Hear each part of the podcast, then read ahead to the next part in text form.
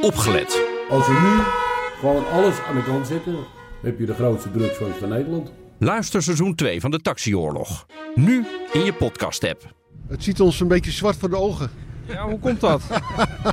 Maar dat komt door de zwartgelakte documenten die we allemaal te zien kregen. Hartelijk welkom bij de Technoloog, aflevering 140. 140. Schiet lekker op. Mooi.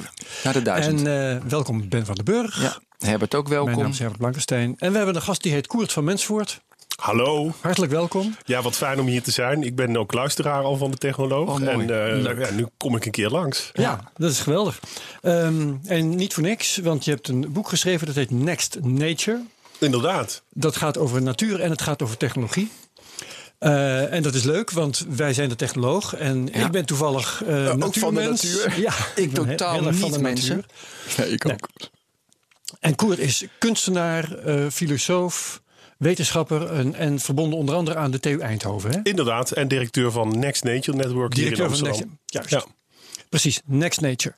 Ehm, en dat heeft allerlei, alle- we kunnen dat op allerlei manieren aanvliegen. Ja. Ehm, maar het leukste is, eh, hebben we zo net besloten voordat we de knop indrukten om het aan te vliegen vanaf de evolutie. Hè Ben, wat dat Nee, het ik wil graag bij het einde van je boek beginnen. Want dat eerste is met de natuur. En dat is allemaal heel belangrijk. Daar komen we misschien nog. Maar ik wil heel graag beginnen. Want het is hallo superorganisme. En dan komen we misschien wel hoe we dan tot dat superorganisme komen. Maar dan Ja. beginnen we eigenlijk in het nu. En dan gaan we naar voren. Want dat is meer technologie. En daarvoor is heel erg natuur. Belangrijk, want is Wat is er tegen natuur? Ja. Ja, maar nee, dan, als, dan de eerste vraag. eh, is technologie ook natuur? Want daar spreek je ook heel veel over in je boek. Ja, zeker. En het valt mij heel erg op dat in onze samenleving mensen natuur en technologie vaak als tegengesteld zien. Ja. Echt als eh, zwart-wit, dag, dag en nacht. Is niet zo. Heb ik last van. Ja. Is ook heel, is een heel populair beeld. Is, is, ja. is, is- dat is het algemeen geaccepteerde Ja. eh, beeld. Maar ik begrijp en dat probeer ik eigenlijk ja. te Dat klopt bevragen. niet, Herbert. Dat klopt namelijk niet. Nee, inderdaad. Omdat, ehm, ja, ik denk dat technologie eh, is ooit begonnen. al- Wij mensen zijn dat gaan doen om ons eigenlijk te bevrijden van die wilde natuurkrachten. En de natuur naar onze hand te zetten. Ja. Maar de ironie is dat nu de technologie zo overal om ons heen is. Dat het een eigen dynamiek krijgt. Een misschien ook wel natuurlijke of evolutionaire dynamiek. Eh, die we vaak helemaal niet meer beheersen. En die misschien ook wel net zo wild en onvoorspelbaar is als altijd. ja, en onbeheersbaar. Want dat, ja, eh, en daarom moeten we net als dat, dat we vroeger weten we die, al lang van technologie. ja, hè, zeker. En vroeger gingen we die natuur gingen we domesticeren. En nu moeten we eigenlijk onze technologie domesticeren. Omdat het vaak zo wild en onbeheersbaar is. Ja, nou dat soort interessante, provocerende eh, standpunten, die staan in jouw boek. Inderdaad. Ja, Ja. dus dat is hartstikke leuk. Ja, kun je met dat kwadrant dan dat we de technologie, dan noem je AI, met wapens noem je, dat kunnen we niet meer beheersen. Maar misschien even. die Ja, inderdaad. kwadranten. Misschien even dat is wel handig voor de goed. mensen. Omdat, eh, ja, Even te duiden. ook dat beeld van natuur. ehm, dat wordt nu in onze samenleving ge- geassocieerd met natuur. Is eigenlijk alles wat geboren is. Wat uit zichzelf ontstaan is. Planten, dieren, het klimaat, het universum. Wij hebben het niet gemaakt. Het was er al. Het is ontstaan. Ehm, en cultuur, dat is wat wij allemaal maken. Dat is een beetje waar het nu zit. En dat koppelt ook mooi aan het Latijnse woord natura. Dat ook met geboorte geassocieerd wordt. Interessant genoeg hadden de Grieken die hadden ook een woord voor natuur. En dat was psy- psyches. Wat veel meer met groei wordt geassocieerd. En eh, ik denk dat we nu eigenlijk in een tijd leven dat misschien ons beeld van natuur een beetje aan het kantelen is. Naar natuur, dat is alles dat autonoom groeit. En dat beeld probeer ik uit te werken. Dus dan heb je inderdaad nog steeds ja, eh, eh, overstromingen, vulkaanuitbarstingen, de bliksem. Dat zijn dingen die hebben een bepaalde autonomie die wij niet controleren. Ja. Maar het financiële systeem lijkt ook autonoom te groeien. Kan ik daar dan een natuurkracht Ja. in herkennen? Een natuurlijke kracht? Die vraag stel ik eigenlijk. En artificial intelligence, de groei van steden, eh, computervirussen. Heeft het een natuurlijke dynamiek die wij niet beheersen? Ja, ik vind, dat, ik vind het op zichzelf heel leuk, maar eh, het bezwaar dat ik er tegen heb is eigenlijk dat op die manier alles natuur is en daarmee eh, heeft het begrip eigenlijk zijn betekenis verloren. Nou, dat is niet wat ik voorsta, want dat zou inderdaad zo zijn als je zegt alles is natuur. Ja. Ehm, het is dus juist zo dat veel van wat we vroeger natuur noemden, is nu gewoon cultuur geworden. Dus bijvoorbeeld die, eh, dat bonsai-boompje dat wij helemaal beheersen, dat, dat deel uit het natuurlijke wordt eigenlijk cultuur. En Ja. dat gaat nu ook veel verder, omdat we de, de biologie, daar grijpen we tot in de, op de bodem grijpen we in in de biologie. Eh, denk Ja. aan CRISPR-Cas-technologie of gewoon genetische modificatie. Ehm, wij, wij beheersen steeds meer in die ja, voorheen natuurlijke wereld, eigenlijk in die geboren wereld. Ehm, dat, ja, daarvan kun je eigenlijk zeggen: het is geen natuur meer. Het is, het is cultuur. Het is zo Ja. aangeharkt, Ja, Herbert, zo is het- beheerst. Ja, is een komkommer voor jou natuur? Nee, Een banaan. Banaan ook niet. nee. Oké. Nee, precies. Ja, dus dat, dat- is. Eh, daar zou ik eh, eigenlijk een studie voor moeten doen. Want Nee, ik weet niet eens of bananen van nature die vorm hebben. Oh ja. Maar weet Nou, je, ik weet het wel. Jij weet het wel. Goed. Ja, ja, ja. Omdat ja, de, de, traditionele wilde banaan is veel kleiner. Die zit Ja, helemaal vol weer. zaden. Ja, ja, ja, ja. Het eten helemaal niet prettig. Wij hebben die banaan helemaal uitgekweekt, uitgeselecteerd. Eigenlijk naar onze hand gezet. Tot een design gemaakt dat ons bevalt. Ja, het is En dan sowieso kun je geen natuur meer. Nee, want eh, kijk, veel mensen zeggen eh, eh, het groene hart van Nederland. Ja. Dat is natuur. Nou, dat vind ik dus helemaal niet. Nee. Dat is allemaal puur cultuurlandschap. Het is weliswaar groen. Ja. Maar Ja. een, een, bioloog, een, een ecoloog zal zeggen... jongens, en dat is mij ook gezegd trouwens... dat is woestijn. Ja, ja, ja, omdat de biodiversiteit. Een eh, mooi vrij Nederlands is. weilandenlandschap is een woestijn Ja. Mhm. voor de natuur. Maar ik, ik, ik ben het helemaal met je eens dat elke poging tot definitie. Die loopt hier spaak. Je, je kunt geen natuurbegrip verzinnen dat niet hier of daar eh, tegen contradicties aanloopt. Dat is inderdaad zo. En dat, dat zal ook zo blijven, omdat wij ook in de loop van de geschiedenis hebben we verschillende beelden van natuur gehad. En die zullen ook misschien nog wel blijven veranderen. En het is ook belangrijk om dat gesprek te blijven voeren. Ja. Al is het maar omdat mensen heel vaak in gesprek op een bepaald moment zeggen: Dit vind ik ervan, want het is natuurlijk. Of het is niet natuurlijk. En dat is een soort deur die dan dichtslaat. Ja. Terwijl ik dan de vraag stel: Oh, maar wat bedoel je eigenlijk? Wat Ja. is je beeld van natuur? Nee, dat is een hele, dat is een hele legitieme vraag. Ehm, en ehm, ja, je bent geneigd te zeggen. Zullen we het toch eventjes eh, doornemen? Ben, ik- ben, Ja, ik zie zo- jou, ja, ik, zie zie, jou- ik zit op hete kolen. Maar Zuur ik, ik, ik, hou me heel rustig. Ik, ik hou me in. Want ik heb zoveel dingen. We, we ronden dit snel af. Nee, ehm, want je, je bent geneigd te zeggen, natuur is datgene waar de mens tot nu toe met zijn poten vanaf is gebleven. Hè? Dus, eh, Dat is men geneigd te zeggen. Ja, maar ja. ik denk juist dat er dus een Antarctica nieuwe natuur, een next, eh, Nee, dat- er gebeurt, precies. ontstaat een next nature op plekken waar de mens juist het helemaal met Ja. heeft bepaald, maar niet meer maar de controleert. contradictie waar jij tegenaan loopt, die wil ik dan toch eventjes onder woorden brengen. ja, oké. Eh, dat is namelijk dat ehm, voor, voor zover je eh, dat ouderwetse natuuridee kunt handhaven. Hè, dus natuur is eh, datgene wat, nou ja, levende natuur. ehm, eh, en datgene waar de mens zich niet of zo weinig mogelijk mee bemoeit. Ja, ongerepte natuur. Ja, dat bestaat steeds minder. Bijna omdat- niet op aarde. Al, was het maar door klimaatverandering, Ja. wat een door mensen gegenereerd v- verschijnsel is. Inderdaad. En dat de hele natuur nu al aan het. Maar, en, En een- plastic, dat overal, Ja. eh, in, op, als je een strand eh, vindt ergens op aarde waar geen plastic op ligt, dan is het dus Ja. schoongemaakt door mensen, anders ligt er plastic. En, dat is ook ehm, heel best wel verontrustend. maar, maar die natuur, waar veel Nederlanders het misschien nog net over eens zijn, dat eh, eh, vanzelf levende natuur, eh, door mensen met rust gelaten enzovoorts, die leidt heel erg onder technologie. Doordat- ja, daar staat een enorme spanning op, Door absoluut. vernietiging Ja. van habitat Ja. en door Ja. verspreiden van eh, weet ik gifstoffen in het milieu en dergelijke. en ik denk dat, dat we, En dan dat we het niet kunnen dat- oplossen. Dat jij zegt dat is gewoon ook natuur. Snap je? Nee, nee, maar dit is niet wat ik eh, eh, beoog. Want klopt, het is verleidelijk om te denken van... oh ja, die next nature, ja, dan is een parkeerplaats ook natuur. dus ja. kap het bos maar weg en leg er maar een parkeerplaats Ja, neer. Maar dat is, dat is niet wat ik wil. Ik wil juist graag eh, biologie en technologie beter in balans brengen. En ik denk dat we nu, en eigenlijk ben jij nu een voorbeeld... ik denk, Herbert, je leeft gewoon in de achteruitkijkspiegel. Dus je hebt eigenlijk een beeld Ja. van natuur... dat ontzettend wringt. En dat nu in de 21ste eeuw moet worden opgefrist, moet worden bijgesteld. En dat moeten we eerst doen voordat we in staat zijn om al die kwesties die op ons afkomen. Teruglopen aan biodiversiteit, Dat- dat ontbossing, Dat gaan klimaatverandering, we om dat op te in, lossen. in, eh, dit, eh, in, in, in deze podcast. we doen een poging. Ja, Ben. Ja, maar, ik- nou, maar, maar misschien helpt het dan toch. Want dat, Mhm. dat heeft mij echt mijn wereld eh, omgedraaid. Dat was het boek van What Technology Wants van Kevin Kelly. Daar is Herbert geen fan van. Maar daar in dat boek Oprichter van Wired. Ja, Ja. legt hij, vind ik, heel mooi uit de verschillende fases. Weet je, je begint met een atoom en het gaat steeds verder. Nou, en dan legt hij uit dat technologie een onderdeel is van het mens zijn, van de natuur. Dat, een, Ja. dat, dat, dat technologie erbij hoort. En dat het niet buiten je staat. Het is niet of de natuur of technologie. Misschien Inderdaad. moet je dat dan even uitleggen, Ja. want dan is Herbert gelijk vanaf nu overtuigd. Ja, precies. Eh, dus even weg van dat idee dat wel uit. natuur, precies. dat, dat, dat, dat natuur en technologie zwart-wit tegenover elkaar staan. Wij mensen, wij zijn van nature technologisch.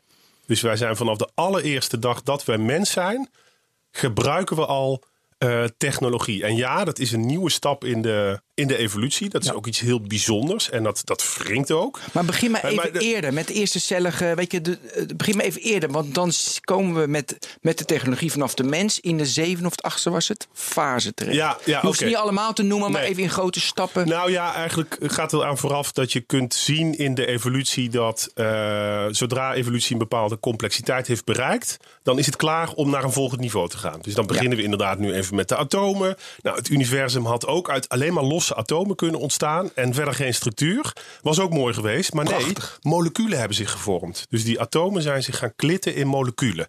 Ja. Dat had het einde kunnen zijn. Dan heb je de, de, de fysica en de chemie. Maar nee, er is een cel ontstaan. Dat is nog het allergrootste wonder in de evolutie. Dat die Hoe dat? moleculaire structuren zich zijn gaan vormen tot Hoe cellen. kwam dat dat die cel ontstond? Nou, ik denk dat evolutie. het- we hebben het altijd over survival of the fittest. Maar het gaat eigenlijk over het overleven van het stabiele. Ja. En een cel is dus een structuur die op een bepaald moment een stabiliteit bereikt. Ehm, ja, zodra dat lukt, dan, dan, omdat het zich kan kopiëren, dan blijft het ook. Ehm, je kunt kijken naar, want we weten dus niet hoe een cel is ontstaan. Hè? We weten ook dat moleculen die bestaan overal in het heelal. Maar cellen, die hebben we alleen nog maar op aarde Ja. eh, gevonden. Ja, is het een zeepmolecuul geweest dat, dat, dat op een gegeven moment zich vormde? Eh, dat, daar is veel bij onderzoek naar gedaan, we ja. weten het niet. We zijn, het is een wonder, cellen zijn ontstaan, die kunnen zichzelf kopiëren. Daar begint volgens de biologen het leven. Want het kan zichzelf kopiëren. Ja, ja, voor planten. Ja. Die individuele cellen, dat is op zich ook prachtig. Maar wat die ook nog deden, die gingen tegen elkaar aan klitten. Want zo'n ja, enkelvoudige cel, die kan helemaal makkelijk worden weggespoeld of kapotgeslagen. En dan is hij weer weg. Maar als, ze, als een kolonie zich gaan gedragen, is het nog wat stabieler. Zo zijn dus op een gegeven moment meercellige organismes ontstaan. Dus ja, ze- de hele simpele sponsen, eh, da- daarna Ja. zwammen. En die cellen die gingen met elkaar samenwerken om een kolonie te vormen. Taakverdelingen. ja, want aan de rand van de kolonie moest je wat anders kunnen dan wanneer je ergens in het midden zat. Dus, en zo is het meercellige organismen ontstaan. Ook een heel groot wonder. En alle planten, alle dieren, wij zelf. Wij zijn allemaal meercellig leven. Dit is een nieuw complexiteitsniveau in de evolutie. En als je zo terugkijkt in de geschiedenis van ja, de aarde, het heelal en de evolutie, dan zie je dus dat natuur bouwt altijd voor op complexiteit die het al heeft bereikt. En hoe nu verder, denk je dan? Wat Ja. is er nu aan de hand? Ehm, en dan wordt het dus, vind ik, heel interessant. Want dan besef je dat wij mensen, wij zijn eigenlijk niet een, zelf een nieuwe fase. Want wij zijn gewoon meercellige organismes. Maar we zijn wel iets aan het doen. We zijn die technologie in de wereld aan het brengen. En daar zou het dus zomaar kunnen zijn dat hier de evolutie losspringt uit eh, het op koolstofverbindingen en DNA gebaseerde leven naar ja, een ander complexiteitsniveau. En omdat je dus ziet in het verleden dat meercellige wezens die zijn, bestaan uit cellen, cellen bestaan uit moleculen, moleculen bestaan uit atomen. Het gaat steeds over een soort inkapseling ehm, in een nieuwe structuur. Eh, en dan heb ik dus het vermoeden, goh, er ontstaat nu misschien, of er ontstaan superorganismes. Dat zou je mimetische organismes kunnen noemen, want de evolutie springt van genetisch naar memetisch. En eh, ja, dat is dan die hele nieuwe wereld. En als we op die manier naar onze omgeving gaan kijken, dan zien we misschien die omgeving wat anders. Dan beseffen we ook dat wij misschien wel helemaal niet meer straks, of nu al niet, de dominante soort op aarde zijn. Omdat wij die nieuwe mimetische structuren zijn het nu nog, maar het zouden organismes kunnen worden. ehm, ja, die zetten wij in gang, maar we beheersen ze dus niet. Omdat ze hebben een eigen dynamiek. Ja. En, en ehm, jij hebt dan in gedachten, eh, want dat zijn een paar voorbeelden die je behandelt, eh, mogelijkheden als het bedrijf of de staat. Ja, ik ga eigenlijk kijken van... Want je kunt ook denken aan de robot bijvoorbeeld. Hè? Dat wordt Ja. ook wel eens genoemd als datgene wat ons gaat opvolgen. Inderdaad. Nou ja, eerst even over die robot. Omdat eh, ik vind ons beeld van de robot is vrij beperkt. We hebben vaak zo'n idee, er is een robot. En die, ja, die heeft ook armen en benen. Die lijkt een beetje op jou. En die gaat dan jouw baan op- afpakken. En die gaat in jouw huis wonen. En die gaat jouw leven overnemen. Eh, volgens mij, dat gaat echt helemaal niet gebeuren. En ons tot slaaf maken. Nee, die robot die groeit om ons heen. Die robot is ja, eigenlijk helemaal niet eh, zo'n ja, zo'n cyborg die, die wandelt en die binnenkomt. Want dat is allemaal nog heel klunzig. Maar dat die robot om ons heen groeit. Het feit dat wij nu al helemaal vervlochten zijn met onze smartphone. ehm, ja, dat maakt ook dat mijn leven daardoor verandert. Ik word eigenlijk ingekapseld al door, die, door die robot. Dus ja, op die manier kunstheupen. ja, wij zijn aan het co-evolueren met technologie. Ja. Hè? Dus wij, eh, er is geen toekomst van de mens voor te stellen zonder te kijken naar de toekomst van technologie. Exoskeletten. Ja, Ja, en dat begon dan met die speer. En daarom vind ik dat zo mooi is dat het gewoon in de evolutie hoort dat erbij. Maar over die inkapseling, dat, dat is wel- Je Ja. vergeleek dat met een, met een in je darmen. Dus uiteindelijk Ja. zijn wij een, eh, zoals in de darmen, een, een cel, zei je? Wat zei ja je? ik heb in mijn, wij allemaal, we hebben in ons lichaam ontzettend veel microben die daar leven. En het menselijk lichaam is hun leefomgeving. Dat vind ik dus heel interessant. Dus Ja. die microben zijn ingekapseld ja, in jouw lichaam. En ja, hun omgeving is gewoon jouw lichaam. En zij zien dat dus als een milieu, als een ecologie, niet als een organisme. Want dat overzicht zullen ze Ja. waarschijnlijk niet hebben. En op die manier zie je die getraptheid, dat ons zou ook hetzelfde kunnen overkomen. Of is misschien al wel aan het, aan het In- overkomen. in Dat we een memetisch organisme. Ingekapseld in een memetisch organisme. Misschien even het memetisch organisme nog even uitleggen. Ehm, ja, Of diep op ingaan. Of, Ja, kijk, als mensen denken over een meme of meme, meme. dan eh, denken we, oh, leuk plaatje op het internet. Ehm, nou, daar Ja. is eigenlijk eh, op een andere manier over gedacht, is ook waar. Maar Bedacht door de bioloog Richard Dawkins. hè? inderdaad, in een Ja. fantastisch boek, eh Zelfzuchtige Genen, is nog steeds heel lezenswaardig eh, boek. Ja. Daar introduceert hij dat concept van memes. En ook als een evolutionaire eenheid, die dus niet op DNA is gebaseerd, ehm, maar op informatie. Dus informatie als memetische eenheid. En zo kun je dus ook kijken van die nieuwe organismes die dus nu eh, aan het ontstaan zijn. Die memetische organismes, die zijn dus ook niet op koolstofverbindingen en DNA gebaseerd. Nee, die zijn op informatieuitwisseling gebaseerd. Ja, en dan kijk ik vervolgens, waar zie je ze dan nu? Waar zou je ze kunnen ontdekken? Want ik denk dat we in een soortzelfde fase zitten... dat net als dat miljarden jaren geleden... die eerste cel ontstond uit die moleculaire structuren. Dus die, er waren moleculen en die waren zich aan het klitten. En op een gegeven moment, ja, dan is er een cel. Maar wat is nou het moment dat je zegt, hé, hey, hij, hij is er? Dat, dat is iets wat, denk ik, uitkristalliseert. En zo kijk ik ook van, kunnen we nu al memetische organismes herkennen? Nou, dan kijk ik bijvoorbeeld van, hey, zijn dat misschien bedrijven? Eh, bedrijven die, ehm, ja, die, die, die zijn in onze leefomgeving ontzettend dominant. Die hebben ook een eigen nou ja, wil of in ieder geval een eigen bestaansrecht. Ze proberen te overleven, ze proberen Ze te groeien. ook. Ze eten, ze eten, ze eten, ze eten geen eh, appels of peren, maar ze en ze eten eh, geld en ze, ze scheiden plastic af of Ja. afval of andere eh, dingen. Uiteindelijk ehm, hebben ze een ander metabolisme dan wij mensen. En ze zijn vrij dominant op dit moment op aarde. Als je op die manier Ja. naar kijkt, dan besef je en ze misschien voeren ook... een strijd om het bestaan. Niet te vergeten. Absoluut. En soms sterven ze, dan gaan ze. Evolueren. Ja, of ze hebben seks, dan fuseren ze. Ja. Ja. Dus heel veel van die... Kortom, waarom, eh, waarom concludeer je niet gewoon dat dat het is?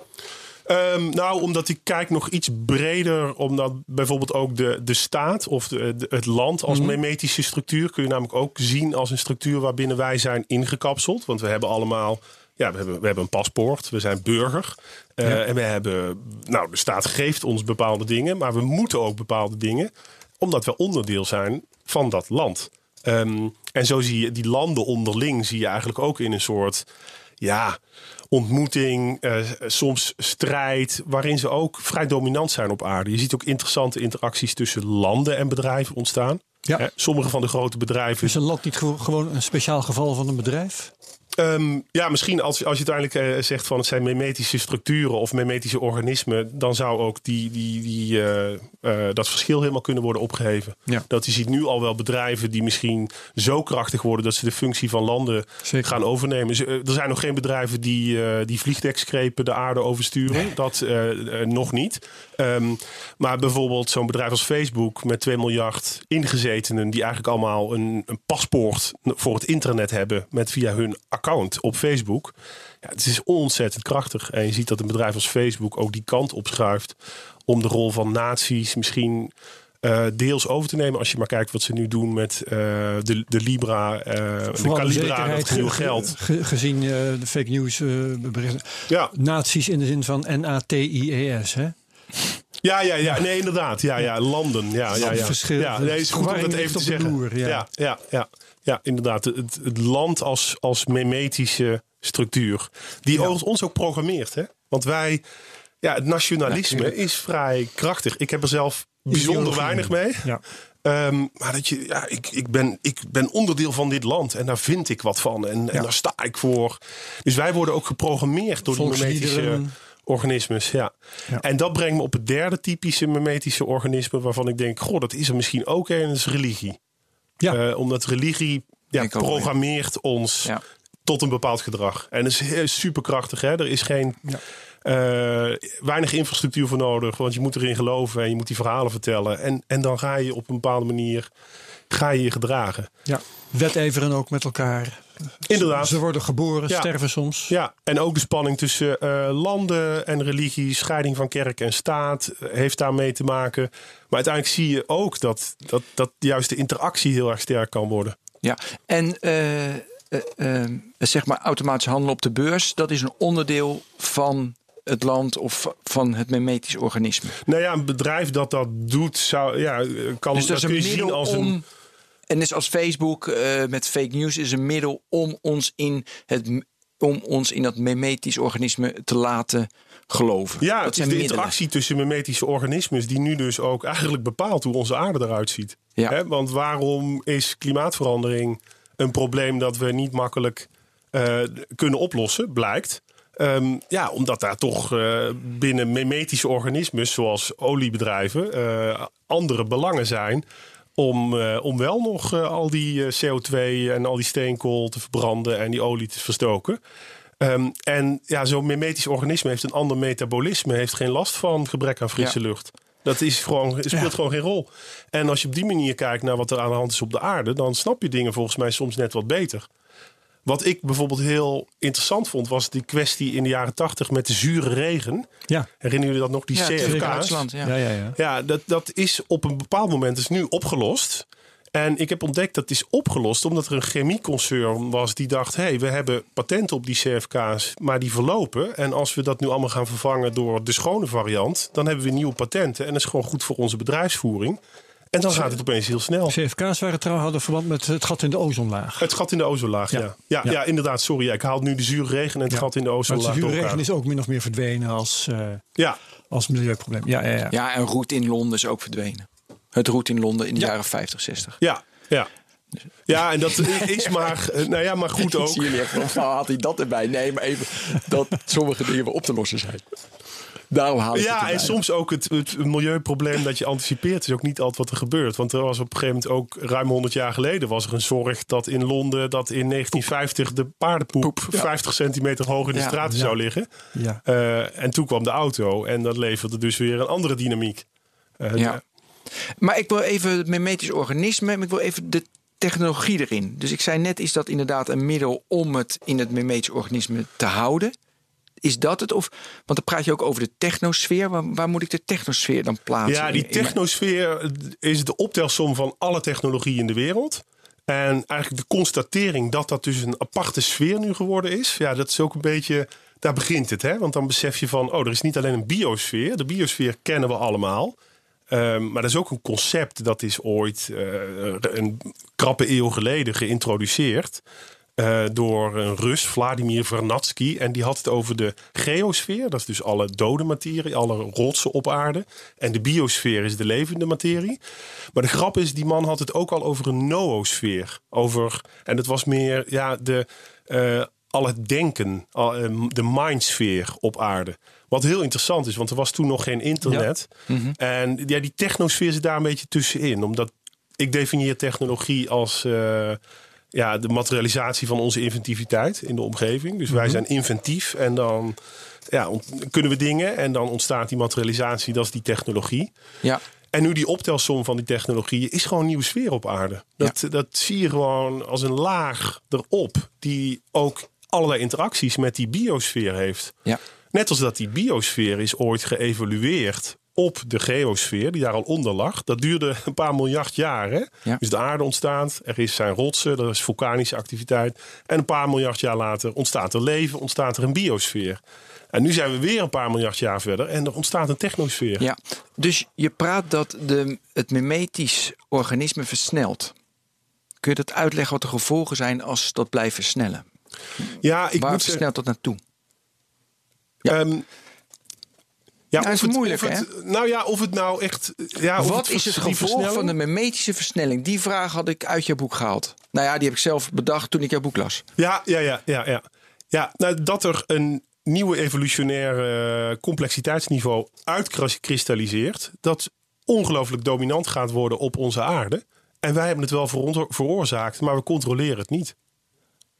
En dat is een soort, ja, dat is eigenlijk een soort klap. Maar ik weet niet of het zo is dat je 's ochtends op een gegeven moment wakker wordt en dan Nee, denkt dat van duurt het is er. jaren. Toch? Mis- Misschien duurt het duizenden jaren en ik weet ook niet precies hoe ver het al is. Ik probeer dit nu zeg maar, Maar dat, te dat vatten. betekent dat je dat zo Ja. zegt, betekent dat je daarbij niet denkt aan die nazistaat of aan het bedrijf, want dan had je het wel geweten.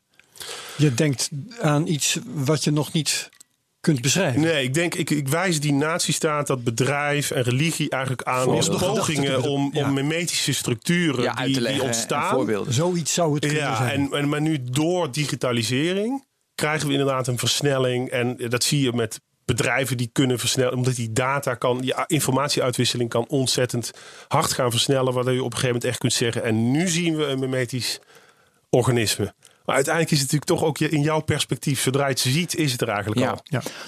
Toch zeg jij eh, ergens halverwege, ehm, misschien wel aan het begin, dat je eh, lid bent van het team mens. Of, Team of Human, ja, Team Human, ja, zo'n soort ja, van, met heel veel plezier en belangrijk. score. Ja. Want, want ehm, kijk, eh, eh, wij, wij mensen, wij, eh, wij vreten alles wat eetbaar is eh, uit, uit de natuur.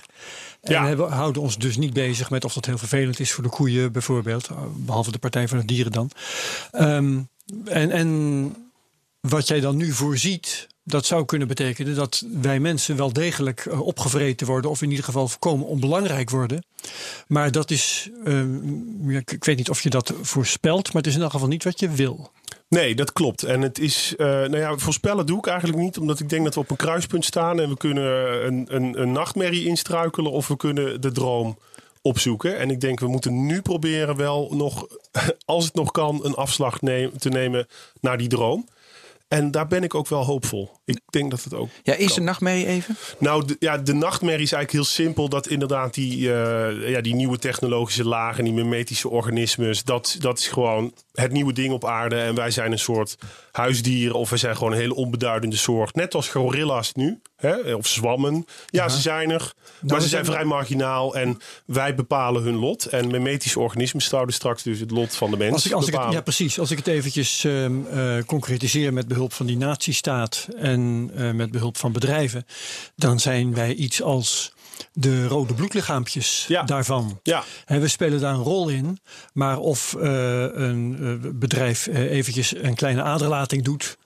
Weet je wel, eh, dat kan Inderdaad. een bedrijf geen bal schelen. Ja. Dat zien we nu ook Dat zien we gewoon nu al gebeuren. ja. Ja, en niet alleen met En werknemers, hè, want zelf een, zelfs een CEO van een bedrijf, ja, als die dan op een De gegeven moment. aandeelhouders willen anders. Ja, maar ik dan denk aan de shootings, eh, weet je, in Amerika. Weet Ja. je, dus ook beïnvloed en die persoon, ja, weet je, zelfverantwoordelijkheid of niet. Ja, Eh, is, zijn we al, maar we denken natuurlijk dat we vrij kunnen denken. Nou, nou ja, voor een deel zijn wij natuurlijk al helemaal ingekapseld. Hè? eh, ja, want ik denk als je nu iemand uit het stenen tijdperk met een tijdmachine hier naartoe zou halen en hij zou zien ja, hoe de mensen leven, dan zou hij denken: wat gebeurt hier? Ben ik nog op aarde? En maar ook, ook de, Ja. de, de manier waarop wij eh, ja, zijn gedomesticeerd in bepaalde eh, gedragingen en allerlei dingen. ja, gewoon Ja. doen. Dat, dat, we zijn dus al Maar geprogrammeerd. kunnen we dit nog bijsturen als rode bloedlichaampjes? Nou, ik denk wel, dat wil ik wel proberen, ja. Omdat, ja, ik speel inderdaad voor Team Human. En ik denk, ik ben zelf mens. En eh, die technologie, wij mensen, wij zijn wel degene die dit in gang hebben gezet. Ja, maar in jouw- Laten we proberen daar het beste van onze menselijkheid dat op te ben ik ook mee eens. Maar in jouw theorie gaat dat natuurlijk nooit lukken. Want uiteindelijk worden we ingekapseld. Dan ben je die bacterie of die, weet je, ben je eh, in die darmen van die mens. Ja, dus, dus- uiteindelijk, weet je, en waarom vinden we dan, eh, waarom vechten we daar nog tegen? Want uiteindelijk gaat het toch wel gebeuren. Nou ja, ja. Ja, nou ga, St- ga mee met het de is niet stroom. bedoeling om, om je bang te maken. Maar inderdaad, ik denk naar de toekomst toe zijn er twee mogelijkheden. Of de mensheid sterft op een gegeven moment gewoon uit. Of we worden inderdaad ingekapseld, op een bepaald moment in zo'n Ja. superstructuur, in zo'n mimetisch organisme. Ehm, nou, uitsterven, daar ben ik helemaal niet voor. Want ik. eh, nou, Nou, waarom niet? 99% van de soorten zijn uitgestorven. En dan krijg je een ander type mensen. Ja, prima. Ja, weet je, waarom moet je dat... Nee, goed, dat is we waar. moeten Je alleen moet- onze tijd zo goed moet mogelijk je doorbrengen. sterfelijkheid als soort ook onder ogen Ja. kunnen zien. Alleen, ja, ik denk wel van laten we toch proberen deze iets goed, anders te doen. ja, we gaan zo naar Next En dan komen we in die eh, inkapseling. En, en dan denk ik, laten we daar proberen een inkapseling van te maken die ons optilt. Die ons als mens, die onze menselijkheid verruimt, vergroot. En daar valt misschien nog wel iets te winnen. Ja. Oh ja? Want ja, Herbert, jij geeft net aan. Zitten heel zorgelijk te kijken, mensen die moeten Ja, camera je bent wel, ja, nou ja, goed, je bent een beetje de misantroop hier nu eh, in, in het gesprek. Ja, nou, in de zin dat je jij volgens mij het minste, minste vertrouwen hebt. Jij in begon ook aardig mensen- fatalistisch te klinken. Ja, ehm, dat, dat, dat is waar. Ehm, maar ja, ik heb toch, ben toch ontzettend hoopvol. En ik moet zeggen, ik word ook steeds optimistischer. Heel grappig. Nou, Gedurende dit gesprek bedoel je? Of? Nee, omdat wij mensen, wij zijn, ook, wij zijn inderdaad ook heel beperkt. Kijk, de, de, de, de planeet eh, wordt opgeschud nog? door onze aanwezigheid. Ja. En wij zijn eigenlijk heel slecht in staat als, als mens om op een planetair niveau überhaupt te denken. Wij zijn biologische wezens op de savanna geëvolueerd. En onze, ja, morgen wat te eten is eigenlijk, dat lukt nog net. Maar ja, naar een toekomst kijken voor grotere schaal zijn we eigenlijk heel We slecht kunnen in. ons beter druk maken over poep op de stoep dan over het klimaatprobleem. Zo is het. En dat is een menselijk gebrek. En als we nou die mimetische organismen zo in gaan zetten dat ze ons ook daar nog bij gaan helpen. Want misschien kunnen die, dat soort superorganismen op een bepaald moment wel op het niveau van een planeet gaan denken. En ook ja, eh, daarvoor gaan zorgen. En zorgen dat, dat alles en iedereen op die planeet een beter leven krijgt. Eh, dat is mijn hoop. Ik bedoel, dat, dat mag je. Ja, het is in ieder geval optimistisch. Eh, misschien Waar is het ook naïef, maar ik denk, daarvan? die kant moeten we op. Daar wil ik heen. En waar zie je tekenen van het, van het memetisch organisme waarbij dat wel gebeurt? Want bij bedrijven en bij overheden is vaak het belang van de machthebbers. Ja, maar bijvoorbeeld een overheid eh, dwingt ook af dat ik nu, nu niet de straat op mag lopen en de eerste wildvreemde in elkaar Ja. mag slaan. Terwijl ik eigenlijk Mooi moet zien ik denk, hé, hey, ik ben veel sterker dan jij. Bam. Eh, of andersom. Eh, en vooral dat andersom. Dat ik rustig na, zo naar mijn huis kan. En dat ik niet bang hoef te zijn dat iemand mij Ja. onderweg vermoordt. Daar heeft die overheid voor gezorgd. Ik ga jou eens dat- even dat, dat, is, dat is goed. Ik ga je provoceren. Eh, stel dat eh, dat nieuwe niveau is de staat, hè? Ja, ja. het land. Ehm, dan, eh, als ik dan om me heen kijk, dan stel ik vast dat democratieën Ja. tot nu toe geen erg groot talent aan de dag leggen voor lange termijn beleid. Heeft te maken met verkiezingen, Ja. de levensduur van een Ja, politicus. zo. zeker. Ja. Ehm, maar je ziet eh, op de wereld op dit moment een staat die heel goed eh, in staat blijkt te zijn tot een lange termijn beleid. En dat is China. Ja. Ja. Alleen daar heeft het individu niet zo erg veel in de melk te brokkelen. Nee, Wat nee. trouwens eh, heel erg past bij jouw idee van ehm, het- dat is het nieuwe niveau. Ja, je ziet daar wel inderdaad dat dat heel krachtig is. Want- want- Ehm, want- want, eh, maar het humane, inderdaad, het, het menselijke als iets dat je nog wil vieren, of het individu als iets dat je belangrijk vindt. Ja. Ja, daarvan hebben wij in ieder geval In in, de beeld wereld dat, dat, dat, daar dat men daar, ja, daar is men iets te frivol over. Ja. En dan wordt het dus totalitair. Ja. En wat je ook in China ziet, is dat eh, overheid en bedrijf zijn veel meer ver- vervlochten. En religie heeft weer een hele andere eh, positie. Want ja, in Tibet daar hebben mensen dan een religie die even niet bij die staat past. En wordt ook heel hard weggedrukt. Ja. Ehm, dus je ziet daar wel iets ontstaan wat aan- inderdaad heel krachtig is.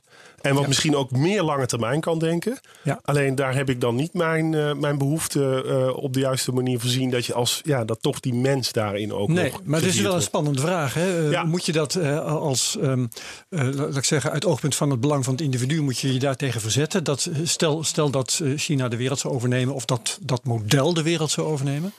Of moet je, moet je dat juist steunen uit, want we hebben hier wel mensen gehad die verstand hadden van China en die er eigenlijk eh, niet zoveel kwaad in zagen. Ja. En moet je dat uit oogpunt van het belang van de wereldbevolking, moet je daarvoor zijn? Ja, er zitten natuurlijk hele duidelijke voor- en nadelen aan. Want het Ja. lange termijn denken dat je noemt. Ja, het is wel echt een probleem hier in de democratieën. Dat politici dus een, eh, een, een attentiespam hebben van, van vier jaar eigenlijk. Ja. En er zijn natuurlijk hartstikke veel uitzonderingen en mensen die het op een andere manier doen. Maar het systeem dwingt de politici ook om die vier jaar aan te houden. Ja, en democratie is het minst slechte systeem. Eh, eh, wie zei het ook alweer? Dat Eh, was Winston Churchill, Churchill. geloof ik. Ja, Ja. precies. Ja. Ja, hier zijn nog wel dingen Die zei, trouw- die, die zei gaan trouwens veranderen. ook dat, dat als er ehm, eh, één ding is wat je, hoe zei je dat toch ook weer? Ehm, het, beste argument tegen kiesrecht was geloof ik een gesprek van, een vijf, minuten, van vijf minuten met een kiesgerechtigde. Ja. Ja, Zoiets. ja. dus Churchill was van alle markten thuis wat dat betreft. Maar Maar het, is, het is natuurlijk ook het oude verhaal van dat je iets van vrijheid soms wel inlevert. om dus ook ja, een betere omgeving te krijgen. En het voorbeeld dat ik net gaf, dat ik het fijn vind dat ik zo naar huis kan. en niet bang hoef te zijn dat iemand mij eh, aanvalt. Ehm, maar ja, ik kan zelf ook niet als ik denk van dat is een mooi huis, daar ga ik even in wonen. Eh, dat, dat, dat, dat is op zich een, een eh, holbewoner uit 40.000 jaar geleden. Die zou denken: Goh, dat is een mooie grot. Ik ga daar wonen. Knuppel. En, ja, En, eh, knuppel. En ik ben sterker dan jij. En, dus dat zit ook nog in ons. En ja, zoiets als de staat helpt ons ook Ja. om misschien ook wel soms betere burgers, betere mensen te worden. Dus het is echt snijd aan twee kanten. Ja, en dat vind ik een interessant thema, dat onze biologie minder snel gaat dan ons intellect. Dus we lopen. Ja, en technologie ook. Ja. Ja. precies. Technologie laat, eh, dus gaat sneller. Eh, Dat zit ook bijna letterlijk eigenlijk in de lagen in onze hersenen. Hè? Dat je hebt het reptiele brein, eh, vechten of vluchten, overleven. En het limbische systeem, dat heeft een kat ook. En daar zit e- meer emotie ook in. En, en dan nog de neocortex, dat is onze cognitie. En nu hebben we eigenlijk, omdat we onze hersenen ook buiten onze schedel gaan dragen... Hè, want eh, al die technologie die Ja. gaat ook voor ons denken. Hebben we ons. nog weer de- die volgende, dat, dat volgende niveau. En het gesprek moet ook gaan over ja, hoe gaat dat ingericht worden. En ook Ja. die spanning tussen het individu. Want ja, in, in, via kunstmatige intelligentie en digitale technologie zijn we zo met elkaar verbonden. En je, ja, we kennen ook de beelden uit Star Trek en de Borg. En dat is volgens mij ook weer niet helemaal wat Team Human wil. nee, ja, dat wil ik misschien straks zo. Maar ik wil even helemaal terug naar aarde. En dat dat dus niet parallel loopt. Dan zie je dus dat mensen te veel impulsen krijgen. Ja. En helemaal gek worden gemaakt. En dan zie je weer heel veel mindfulness. Want we moeten weer terug naar de. Ja, naar ja, ja, ja, dan heb je een mindfulness app, Ja. heb je weer. En dat, ja. En dus, maar die balans is zoek. Is dat Ja. van tijdelijke aard, zeg jij? Of van nou nee, dan moet inderdaad, moeten we daar wel wat eh, acties en projectjes op komen om dat weer in balans te brengen? Ja, Maar ik ja. denk dat het een probleem is nu ook als je kijkt naar jeugd. Ehm, ja, we zijn fysiek zijn we totaal ontlast. Vroeger had je, ja, je moest je voeden, je moest, je moest ergens naartoe. Je moet, je moet, nu hebben we allemaal Ja, frictieloos vervoer. Het voedsel, eh, ja, we hebben allemaal genoeg te eten. Ehm, m- maar cognitief zijn we enorm belast. Eh, en dat is ja, daar zie je ook iets verschuiven. Dus bijvoorbeeld het feit dat je hebt een auto om sneller van A naar B te gaan. Fysiek word je ontlast, want je hoeft niet meer te lopen of te rennen. Maar je moet wel die auto leren besturen. Je moet een rijbewijs halen. Je moet zorgen dat er brandstof in zit. Cognitief word je belast. Dus mensen hebben nu enorme cognitieve belasting. Keuzestress. Ja, En is dat daar moeten we een weg in vinden. en een weg in vinden, evolutionair zullen de mensen die dus dat allemaal niet aankunnen, Ja. dus die snelheid, die haken gewoon af, dus die sterven uit, zodat het nog sneller gaat? Of moet iedereen de, de biologie, maar dat gaat natuurlijk veel te langzaam naar mijn idee, een beetje bij laten komen? Ja, ik denk dat we wel moeten zorgen dat die biologie mee kan. Dat is een vertraging, is dat dan? Ja, nee, zeker. Ja, Nee, dus ik- daar, nee, daar- je kunt ook, als je, als je probeert te verplaatsen in een memetisch organisme, Ja? dan zou je ook op een gegeven moment we kunnen zeggen: Goh, we moeten, al die, we moeten al die biologie nu heel snel gaan aanpassen. Om, Nou ja, dat eh, gebeurt natuurlijk ook nu. Ja, ja, precies. En dan gaan we, gaan we de daarom mensen gaan we ontwerpen. Wacht even, hoe gebeurt dat dan? Eh, met, eh, eh, dus met CRISPR-Cas, weet je. Dan gaan we- Designer babies. Ja, eh, die- die, die, die, die, die tendens. Ehm, ja, de- ja, die kan heel dominant worden. En dan denk ik, dan moeten we ook de vraag stellen van... Ja, oké. Dat is ehm, moeilijk hoor, want als je, als je denkt aan eh, genetische manipulatie, dan eh, gaat dat tegenwoordig nog op het niveau van eh, staat je neus wel recht en, en wat voor ja, de kleur van je ogen. Ja. Eh, terwijl jullie het eigenlijk hebben over hoe werkt het brein. Ja, Dat is nog wel iets moeilijker om aan te passen met behulp van techniek. Ja, precies. En daar zal ook wel een limiet op zitten. Ja. In de zin van, ja, je hebt zoveel hersencellen en dit kan een brein. Wat ik, Ik denk, wel... ja. Ja, nee, ga je gang. Nou ja, ja. eh, eh, als ik daar een suggestie voor mag doen. Want eh, stel dat je je krokodillenbrein en zo hè, zou, zou Ja. willen aanpassen om met Piet Vroon te spreken. Die hadden we nog niet genoemd. Nee, ja. Ehm, dan denk ik, misschien moet je dan meer denken aan het dragen van het brein aan de buitenkant van je kop. Wat jij net zelf ook al zei, Ja. In de smartphone noemde jij, maar er zijn tegenwoordig natuurlijk ook al technieken in opkomst met helmen en het van buitenaf lezen van hersengolven. En die eh, eventueel weer op elkaar aansluiten, zodat wij Ja. telepathisch kunnen communiceren. Ja, ja. En eh, dan denk ik, als we dan het, het idee even loslaten van dat bedrijf. Of die staat als het volgende niveau in de evolutie. Kun je ook goed voorstellen dat daaruit. Uit dat eh, eh, eh, eh, telepathisch communiceren, dat daar iets uit zou groeien. ja, wat het nieuwe niveau zou kunnen zijn. ja. Ik brul maar wat. Nou, helemaal mee eens. Ja, inderdaad. En wat ik er nog aan toe wil voegen is, want dat eh, brein buiten je schedel eigenlijk. Hoe wij zien nu ons eigen brein ook heel erg dominant als een machine. En als, als, een, als, als een processing unit. En dan is de bedoeling dat we kunstmatige intelligentie maken die dan ook datzelfde kan. Terwijl zou ook nog kunnen dat we achterkomen dat cognitie en calculatie, dat dat toch niet helemaal hetzelfde is. Eh, dat het menselijk brein, dat daar toch een aantal aspecten aan zijn die je fundamenteel niet in een machine kunt eh, simuleren of nabouwen. Ehm, en dat, dat lijkt mij wel aardig, want dan blijft het nog aanvullend. In plaats van dat je gewoon je brein helemaal kunt vervangen, blijft het van, ja, het is een nieuwe laag erbij. Maar het gaat niet je hele hersenen en eh, overbodig maken. ja, precies. Intuïtief zou je toch eigenlijk het liefst willen dat er in die kop nog iets blijft gebeuren. Hè? Intuïtief zeker, ja. ja, ja. Voorlopig. Of dat Voor nu. Oké, jij bent wat dat betreft wat. eh, Nou ja, ja, ik, Makkelijker. weet- ja, ik ben wat makkelijker. Als het niet meer is, is het niet meer. eh, ja, niet. Nee, ik denk dat jij, ja, we moeten onze eh, uitsterfelijkheid eh, niet alleen als individu, maar ook als soort ook wel onder ogen zien. En het voelt alsof jij dat wel voor elkaar hebt. Ja, dat jij toch denkt van, nou, als er Ja, dat geen vind, mensen ja, maar ja, weet je wie, dan leeft die dan zorg, maar niet helemaal. Want voor je nageslacht wil je het zo goed mogelijk. Maar ik ben wel, weet je, ik blijf gewoon bij jouw eh mimetisch organisme en dan wat Facebook doet met, maar weet je, manipulatie. Daar zit ik erg mee. Want dat, Ja, ja, ja, ja. En, met hoe- welk doel? En hoe stuur En je is- dat? En wat weet je, wie heeft daar nog de controle over? En dan gaan we nu in het Europees Parlement, Ja. weet je, allemaal boetes we gaan allemaal maatregelen nemen. Maar is Ja. dat voldoende? Ja. Da- daar kom ik toch niet goed uit. Nee, dat is Allemaal- heel urgent. Ik zat van de week allemaal frameworks te lezen van hoe je dat dan. Gaan we het weer op zijn menselijke ratio manier. Gaan we gewoon in woorden. Wat natuurlijk altijd tekort schiet. Ja. Maar zo even, ik wil, wil wel even noemen die uh, Novocene. Weet je, dat boek moet je even eh, moet je noemen. Want ja, dat is fantastisch. Dat Dat is James, James Lovelock, Ja. die, eh, dat is de, de, van Gaia. van Gaia. de Gaia-theorie heeft hij ingebracht. Eigenlijk ook de biosfeer als een organisme gezien. En daar is hij heel beroemd mee geworden. Hij is nu eh, voor ruim een week 100? geleden Hij is 100, 100. jaar oud En geworden. hij leeft zelfs nog. Hij leeft nog. en hij, een nieuw hij boek heeft een boek Ik heb gepubliceerd. het gisteren besteld, nog niet gelezen, maar Ja, ik heb het al wel gelezen. Chico En- het heeft gelezen. Ja, dus ehm, nou, het is heel erg in lijn met hoe we praten. Dus hij zegt ook van je- die Gaia, dat was mijn theorie. eh, dat de biosfeer een levend organisme is. Is hij, maar is hij daar nog voor? daar is, Ja, hij, ja, daar is hij ja. nog voor. Daar wordt, Ja. ook, Ja. daar wordt nog steeds over gesproken van... Ja, kun je dat nou aanwijzen en zo. Maar Ja. het is wel een heel sterk beeld. Ehm, en hij zegt nu, na de antropocene komt er een, een Nova-scene. En Novacene, ja, ja. ik denk, het is eigenlijk een synoniem ook met technosfeer of technium. Of ja, een ja. noosfeer. eh, eh, plak er maar een woord op. Maar toch de, de optelsom van onze technologie ook als een nieuw superorganisme. En wat heel fijn is, is dat zo'n 100-jarige Wijze man. eh, wijze man dit nog even als geschenk ook aan de mensheid geeft. idee. Ja, en eh, Ja. wat interessant was, stond in de Economist stond, eh, een, stond er een review, een, hoe heet dat? Een, Een bespreking. een bespreking van dat boek. En dat vond ik heel mooi, want ik zat net taal proberen dat een op te lossen. Ja. Dat probleem met Facebook, eh, een beetje, eh, een beetje eh, shootings.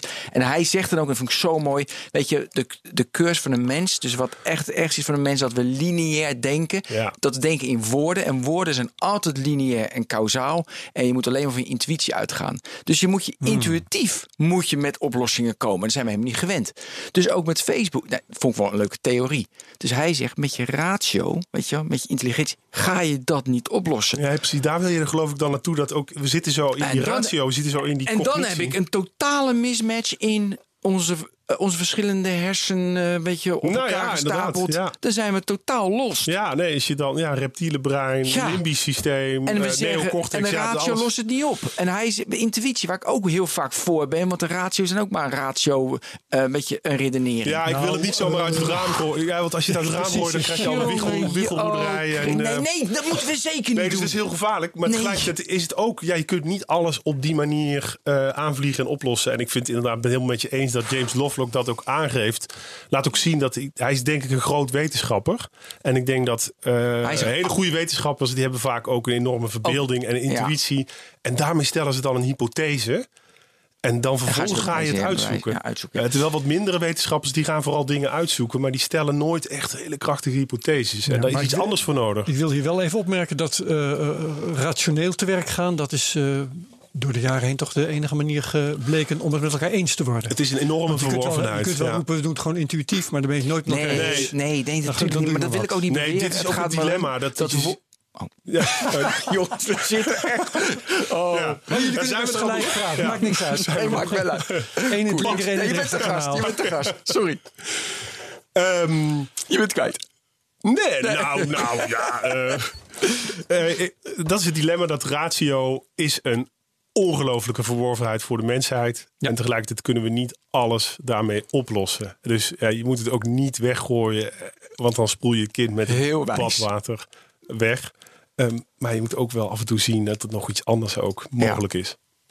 Dat wilde ik zeggen. Ik heb weer. dat dilemma heb ik al verteld van die discrepantie. Dus dat, daar worstel ik mee. Ja. Dat kan gebeuren. Ehm, even kijken, wat had ik? Eh, ja, ik heb hier heel veel dingen hoor. Ja, gaan we rustig door. Die, eh, oh ja, die even gewoon. Ook lekker concreet. De complexiteitsval. Paul, eh, weet je, Paul Allen? Ja. Even, dat vind ik leuk voor de technoloog, vinden mensen mooi. Ja, inderdaad. Dat was een van die medeoprichters Ja. van Microsoft die Ja. dat heeft eh, eh, geïntroduceerd. Ook fijn dat een Microsoft medeoprichter dat dan introduceert. Dat naarmate de complexiteit van een systeem toeneemt, wordt het op een bepaald moment ineffectief. En ja, werkt het helemaal niet meer. zijn gekomen? precies, ja. Dan was die, is die verschrikkelijk grappig dat je hem noemde. Ja, Ja. ja. Maar en, goed, ja. en dus nou, dit kun je ook plaatsen tegen wat we nu aan het doen zijn met kunstmatige intelligentie. Eh, er gebeuren fantastische dingen in onze, in onze omgeving in deze tijd. Maar het zijn ook een soort wonderkinderen die dan dat kunnen. En we hebben een beetje de aanname dat wanneer ze opgroeien, die kunstmatige intelligenties, dat het dan ook nog veel beter wordt. Dat Ja. wel, het zou ook kunnen struikelen in een complexiteitsval. Dat op een gegeven moment het wel complexer wordt, maar dat het niet nog beter gaat, Ja. gaat Ja. werken. Ik denk dat we voorlopig nog niet een, een, eh, een sterke kunstmatige intelligentie Nee. krijgen die een menselijk brein kan kopiëren of vervangen. nee, Helemaal de, niet. de werkende voorbeelden die we kennen, dat zijn allemaal idiots savant. Hè, die kunnen Ja. één ding heel Ja. goed. Ja, en ja. verder niks. Ja, ja, net als zo'n wonderkind dat op zesjarige leeftijd helemaal Mozart kan spelen. En dan denk je, goh, dat wordt een geniale componist. Maar dat gebeurt toch vaker Ja. niet dan wel. Maar hij leert nooit een brood te kopen. Ja, ja, ja, ja, ja precies. Ja. Maar zit een, eh, zit een complexiteitsval ook niet in een, een memetische organisatie? dat zou kunnen, ja, dat Ja, zou hè? kunnen. Dus daarom Dat idee heb ik wel. Ik stel dat, dat mimetische organisme ook echt als hypothese. Als van, hé, hey, kunnen we het zo zien? Ehm, maar ja, en wanneer gaat het dan ontstaan? Want het kan zijn dat, dat het eigenlijk al gaande is om ons heen. Of het kan ook zijn dat het nog duizenden jaren duurt... voordat we echt kunnen zeggen, en nu hebben we er één. Omdat... Ja, er gebeuren heel veel dingen in mij ons is het wel leven. helder dat dat gebeurt. Misschien is het wel Maar- zo dat we dat per definitie nooit gaan snappen. Eh, ja, ja, ja, net als dat die microbe in je juist. maag ook niet snapt... Wat, wa- in wat voor omgeving die zit. Ja, ja, ja. Omdat het voor die microben eh, dus veel te complex is. Omdat, omdat die vis nooit zal zeggen, wat Ja. ben ik nat. ja, Ja. ja. Die heeft het gewoon niet in de gaten in wat voor omgeving die zit. In wat, van wat voor geheel hij deel uitmaakt. Ja, en voor een deel heb ik wel het gevoel dat dit al wel aan de hand is. Dus dat er wel iets Ja, om ons heen is. Maar, ja. Maar denk jij dan dat mimetische organismen er al wel Ja, zijn? zeker. Oké, prima. Ja. Zeker. En eh, ze zijn te complex. Dus wij, men- wij weet je, wij, ik, ik snap het al. Nou, niemand. Weet je, je snapt niet hoe je denkt het te snappen. Want je gaat met je woorden probeer je dat te beschrijven. Hoe alle, eh, hoe dan uiteindelijk die shooter door Facebook beïnvloed is. En met 8chan en alles, alles wat er gebeurt. Maar jongens, dat is voor ons menselijk brein veel te moeilijk. Ja. Maar dat is ook het financiële. Weet je, heel veel dingen zijn te complex. Ja. En daar kunnen we helemaal niet meer bij. Nou, en hoe, hoe dat. Ja, ik vind het wel boeiend. Hoeveel, hoe gaan we terug zodat we het wel gaan snappen? Kunnen we dat bijbenen? Ja, of misschien moeten we accepteren dat we het Dat niet we het niet meer helemaal snappen. snappen, maar Maar dat we wel een bepaalde interactie ermee hebben en dus ook een bepaalde invloed hebben en daarmee ook een bepaalde verantwoordelijkheid op iets dat we niet helemaal kunnen snappen. Maar laten we eens kijken naar de, de voorbeelden die we hebben gehad. Hè. We hebben de, de staat dus, het bedrijf. En ik heb iets speculatiever heb ik iets religie, geroepen ja. over. Nou, re- religie ook Oh, ja. mogelijk. Maar eh, ik heb iets geroepen over eh, met elkaar communicerende breinen. Hè, dat daar Ja. iets uit zou kunnen Ja. groeien. Ehm, het kan natuurlijk zo zijn dat we in een fase zijn eh, van, laten we zeggen, eh, dat de meercellige organismen bezig waren te ontstaan. Ja, Je hebt, op een gegeven moment die, ehm, eh, het heet geloof ik de Cambrische explosie. ja Er zijn allerlei beesten in ontstaan. Daar heeft eh, Stephen Jay Gould nog eens prachtige, prachtig over geschreven. inderdaad. Ja, ja, De ja. raarste modellen. eh, nou ja, Met die schelp. en zo. m- precies. Beesten met allerlei rare uitsteeksels. Waarvan de biologen eerst dachten dat de een de kop was en het ander de achterkant. Maar dat bleek andersom te zijn. Zo raar zagen ze eruit. Er is een enorme klap in de evolutie geweest. Hè? ja. 541 miljard of miljoen jaar geleden. Dat Ja. op een gegeven moment die wer- gewervelde dieren waren opeens. Enorme Dus- disruptie ook op aarde. Dus zou het niet zo kunnen zijn dat we nu in zo'n fase zitten. Dat denk ik En ook. dat het bedrijf een poging is van de evolutie om eh, een stapje verder te komen. Dat het land een poging is van de evolutie om een stapje te verder, verder te komen. Dat cyberspace een poging is. En dat die het nog met elkaar moeten uitvechten. Via natuurlijke selectie. Inderdaad. En, En dat- misschien blijkt straks, eh eh, de eerste tekenen wijzen daarop, blijkt het bedrijf sterker te zijn dan het land.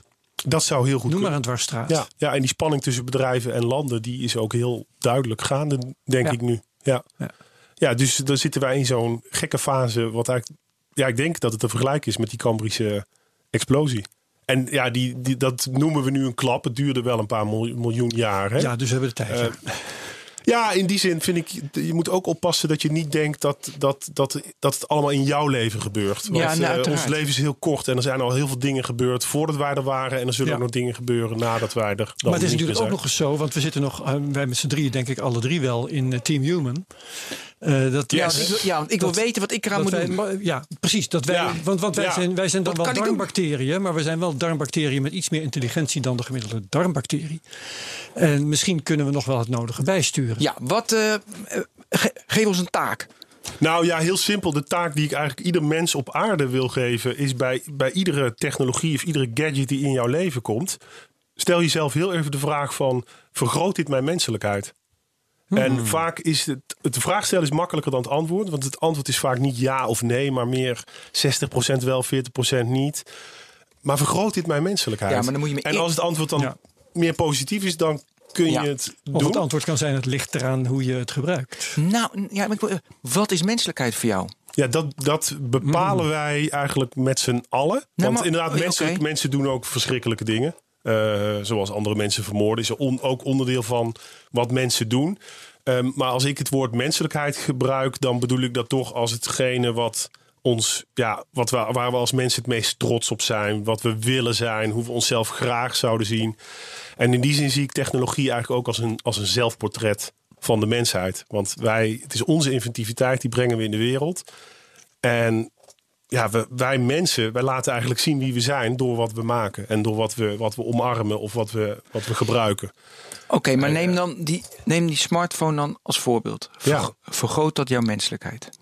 Ik heb hem, eh, omdat eh, uiteindelijk denk ik, ja, de voordelen zijn voor mij. eh, Nee, het gaat niet over de voordelen. Nee, het gaat over- de, de mensen, ja, de- ja, ja, dank. Ehm, ja, hij, zit, hij zit, voor mij zit hij op 60% ja, 40% eh, nee. Daarom is het ook een heel goed voorbeeld. Ehm, want het is fantastisch dat je, dat je zoveel kennis bij je hebt. Dat je, GPS is voor mij een hele belangrijke. Dat ik altijd weet waar ik, Want dan kan je al lang niet meer. waar ik ben. Ik kan, hem, ik kan geen kaart lezen hoor. Nee, ik ben dat- altijd op zoek naar dat blauwe bolletje. Ja, is, Ja, dat is echt helemaal dat kan niet uitgestorven. meer. Ja. Ehm, en dat laat ik zien, ik ben ook vervlochten. kaart gekocht. ja? Ja. Maar dit terzijde. Nee, blijf het vooral doen. Ja, Want het ja. is natuurlijk ook een waarde. Omdat dit is een relatief nieuwe technologie. Die zijn kan ouderwetse waarden. Die heb je niet meer nodig. Weet je, wat, het was eh, m- duizend jaar geleden noodzakelijk dat je een beetje kan oriënteren. Maar nu is het niet meer nodig. Dus ik wil die skill dat ik kan kaart lezen, heb ik niet meer nodig. Dus dan kan ik, is er ruimte voor nieuwe skills. Want er is al zo weinig ruimte. Weet je, je, je hebt maar een beperkt aantal hersencellen. Ja, Dat ja. is mijn theorie. Nou, Nou, dat valt nog wel mee. ja, maar het is niet oneindig. Nee, maar je kunt je leven lang nieuwe dingen leren hoor. En, en dat, je, dat jij nu eh, ophoudt kaart lezen, dat maakt echt geen ruimte in je hoofd. Nou ja, dat is mijn. Nou, volgens mij wel. Want Jij ik, want ik, wel, hoef, oké. ik hoef daar niet meer over na. Ja, maar ik dat- kan het al kaart lezen. Nu moet dus- ik even die Ja, ja. klassieke anekdote van, over de, je- van de oude Grieken erin gooien. Dat er boeken erin kwamen. Dat men Ja, ook zei, boeken, boeken, dat Ja. is slecht voor je geheugen. Want je kent de verhalen niet meer Ja, uit je hoofd. Omdat alles wordt opgeschreven in een, Ja, ja, ja, ja, ja. In een boek. Eh, dus dit zien we keer op keer met nieuwe technologie. Dat, ja, we, we- we leveren iets uit en we krijgen er ook iets voor, voor terug. terug. Ja, maar het is natuurlijk wat wil je behouden en wat denk je van hm, hoef ik niet te behouden. Dat is natuurlijk de afweging die je maakt. Ja, Er komt een nieuwe technologie. Bijvoorbeeld is het wel heel goed kaart lezen. Er komt een nieuwe technologie. Dan ga je natuurlijk ga ik me direct afvragen: wil ik nog kunnen kaart lezen of ik doe alles met Google Maps? Ja, of je bent een aboriginal en je hebt Precies, songlines en je hebt het allemaal in je hoofd. Omdat die Ja. kaart zelf is al een soort verwrongenheid van, van, ja, je, ja, daarom. van je omgeving. Nou, Daar zit, dat is het hele En spectrum. dat doe je met hè? iedere technologie. Maar we mo- moeten denk ik even terug, want het was, jij zei ik heb een kaart gekocht, dus ik ben wel Nou ja, dat is ook, zegt iets over jou. En dat, dat vind ik ook heel mooi. Dat je kiest van, dit ben ik en ik, ik werk met die kaart. En die Ja. zin iedere technologie zien als een Er klein zelfportretje. dat ik grijp naar Google Maps met GPS hoor. Ja. Dat ook wel weer. Maar we even terug. Menselijkheid 60% ja, die smartphone 40% nee. ja, ik denk dat die zo Daar- ongeveer ligt. En, Daar was je mee bezig. Ja, dus, dus, dus het feit dat je, dat je, dat je altijd die informatie Daar was het bij je halen. Dat je altijd verbonden bent. Ik kan communiceren met mijn geliefdes terwijl ik ergens ver weg op een berg Ja. sta. Vind ik prachtig. Dat is eigenlijk al ook een vorm van telepathie bijna. Eh dat vind Ja. ik iets heel moois. En tegelijkertijd, ja, als ik met mijn geliefde op een berg sta en ik word gebeld met een reclametelefoontje, dan denk ik 40% nee. Maar Ko- Koert, als het nou niet 60-40 was, maar 40-60, Ja. gooi je hem dan het raam uit. ik denk dat ik dat dan zou moeten doen als ik consequent was. Ja, Nou, dan je, zou kunt ik ook, het je kunt ook zeggen 40 is nog best wel veel. Ja, maar toch te weinig, want dan, dan Ja. glij je toch weg. Ja. Ja. vind ik wel. Ik vind, nee, als het, als het eh, ja, ik zie het als, als een co-evolutie dus. En die technologie moet niet op mij gaan parasiteren. Ja, maar ik, dat, ik, dat zie je af en toe aan de hand. Sociale media is ook een voorbeeld, hè? Fantastisch dat je altijd in- ziet wat je vrienden en wat je connecties doen. Ja, en ik vind het heel mooi dat, ik vind persoonlijk heel mooi dat mijn, fam- dat mijn familie kan zien wat ik met mijn vriendenkring doe. Dat ze daar een beter beeld van hebben gekregen dan twintig jaar geleden. Waren dat echt aparte bubbels. Ik vind het echt een hartstikke fijne verbindenis Intussen tussen mensen. En ondertussen ben ik natuurlijk het product dat wordt verkocht aan bedrijven Ja, om lekker advertentie ja, ja, bij te zetten. Dus maar ik vind het een heel fascinerend eh, moment dat jij eh, het woord parasiteren gebruikt. Ja, Want dat komt weer rechtstreeks uit de natuur. Inderdaad. En eh, dat eh, symbiose is ook een woord uit de natuur. Dat Ja. eh, bloemen en bijen zijn geco-evolueerd. Die hebben een symbiotische relatie. Want de bijen halen de, zoals je weet, de nectar uit de bloemen. Ze verspreiden ook hun pollen, zodat de bloemen zich kunnen voortplanten. Ja. Ja, wij helpen nu die technologie om zich voor te planten. En wanneer dat een symbiose is, waarin die technologie groeit en die technosfeer groeit en de mens ook eh, een plek heeft en groeit, en dan denk ik: oké, happy clappy, dat is een mooie wereld. Maar zodra die technologie op ons parasiteert, eigenlijk ja, die symbiotische relatie aangaat, maar dan ongelijkwaardig maakt, omdat het alleen maar iets neemt of iets pakt, wegzuigt, ja, dan, eh, dan ben ik, eh, zoals je zult begrijpen, minder blij. Ja, ja, ja. En de parasiet bestaat in de natuur. Maar ja, als ik het mag zeggen, dan, eh, dan hoef ik hem liever niet in mijn leven. Ja, ik wil nog even terug naar, ehm, eh, want, want de natuur komt nou weer te sprake. Hè? Ja. Eh, na- naar de natuur volgens mijn, volgens mijn definitie. Ja, Ehm, Want jij, jij propageert nu next nature, hè? Anders, Ja. anders denken over en, dat hele proces van, van dingen die op onze menselijke samenleving groeien, dat ook maar eh, tot de natuur te rekenen, althans tot de next nature. Ja, de next nature, ja, inderdaad. Ja. Eh, ben je niet bang dat, dat de discussie over de natuur, bijvoorbeeld over biodiversiteit, wat toch ook iets heel moois is. Ja. Eh, moet nog even refereren aan Bas Haring, die onlangs Ja. in de Volkskrant zei van nou de natuur kan best met een paar minder soorten toe. Ja, Ehm, vond je daarvan? Nou, ik ben daar een beetje boos over geworden. Ah, ja, oké. Want eh, ik heb ook nog eh, in zijn richting getwitterd, maar hij heeft niet geantwoord. Ik heb gezegd, hoe, hoe kun je nou eh, je eigen onwetendheid gebruiken als argument voor wat dan ook? Ja, jij, jij weet of jij snapt niet waar bepaalde soorten goed voor zijn. Dus denk je dat ze wel gemist kunnen worden. Moet je opletten als ze verdwenen zijn zonder dat daarover is nagedacht. Wat we nu bijvoorbeeld met insecten. Daar toevallig komen we achter. Juist met Ja. insecten eh, bezig zijn achter Ja. te komen.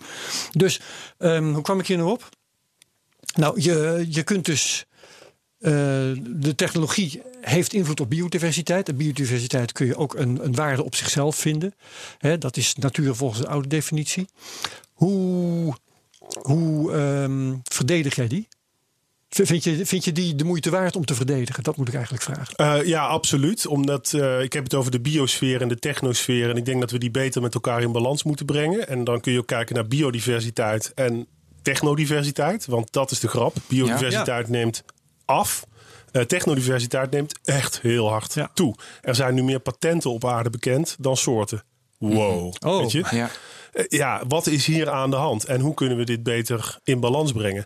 En als je dan zegt, ach, we hebben die biodiversiteit niet nodig, want we hebben technodiversiteit, het wordt een hele nieuwe wereld. Ja. Nou, dan denk ik dat wij als mensen eh, onszelf toch ook aan het outsourcen Ja, zijn. want dat en, eh, zit toch- dat, dat is niet wat, wat ik, waar ik voor sta. Ik wil het in balans Ja, brengen. want dat zit toch allemaal in dat Gaia-idee waar we het net over hadden?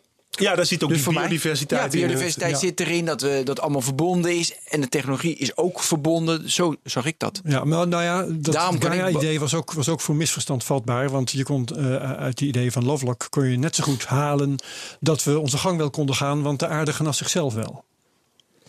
Dat is ook gebeurd, volgens mij.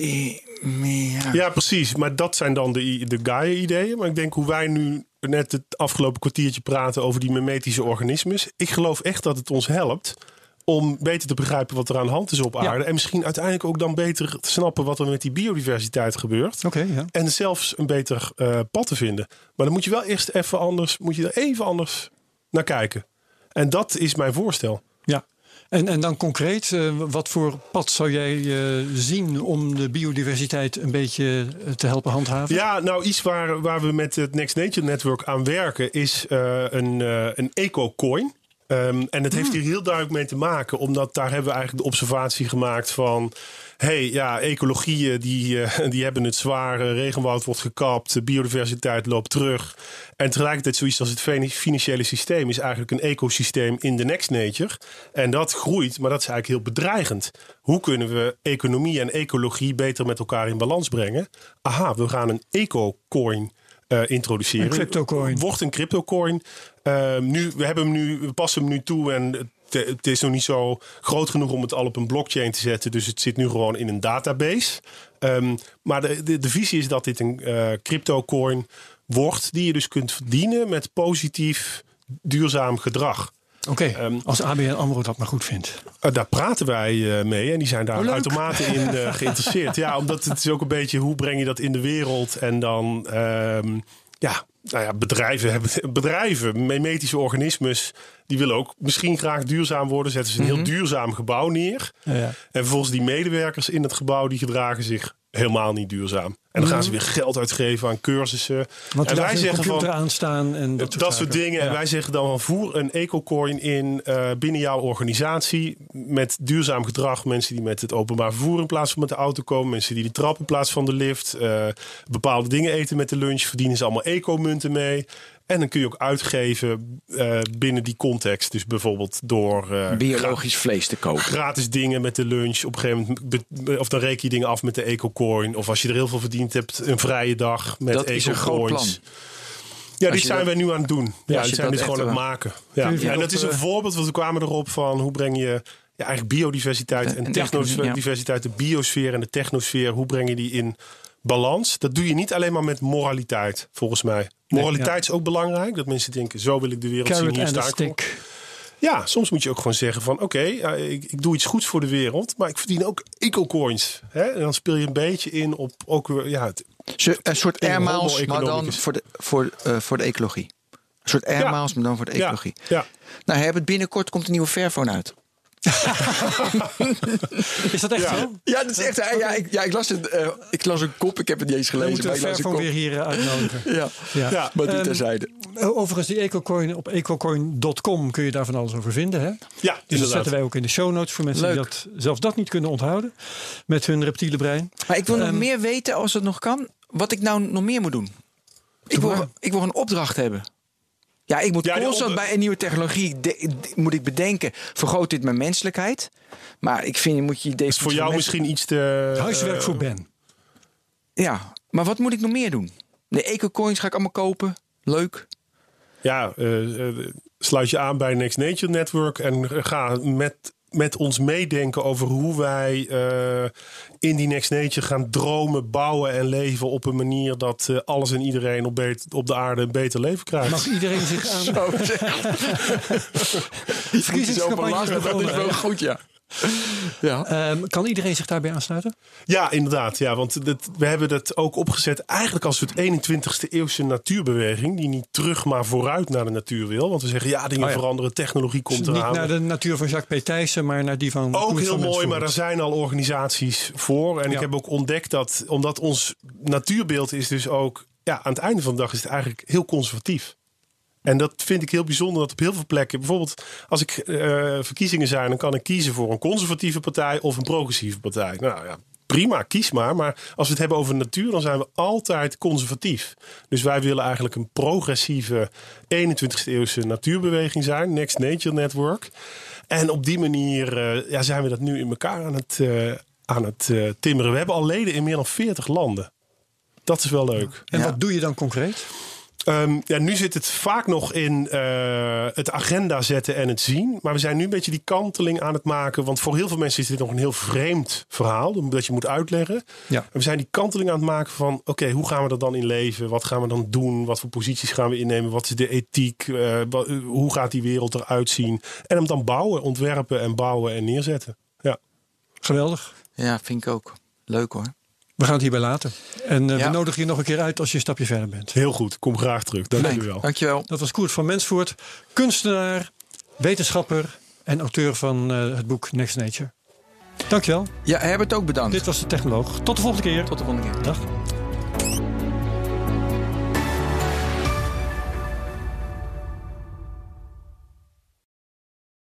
Ook Liesbeth Staats vind je in de BNR-app. Ja, heel handig. Luister live naar Kees en mij tijdens de Daily Move. Dan blijf je ook gelijk op de hoogte van breaking news en het laatste zakelijke nieuws. En daar vind je ook alle BNR-podcasts, waaronder de Perestrooikast. Download nu de gratis BNR-app en blijf scherp.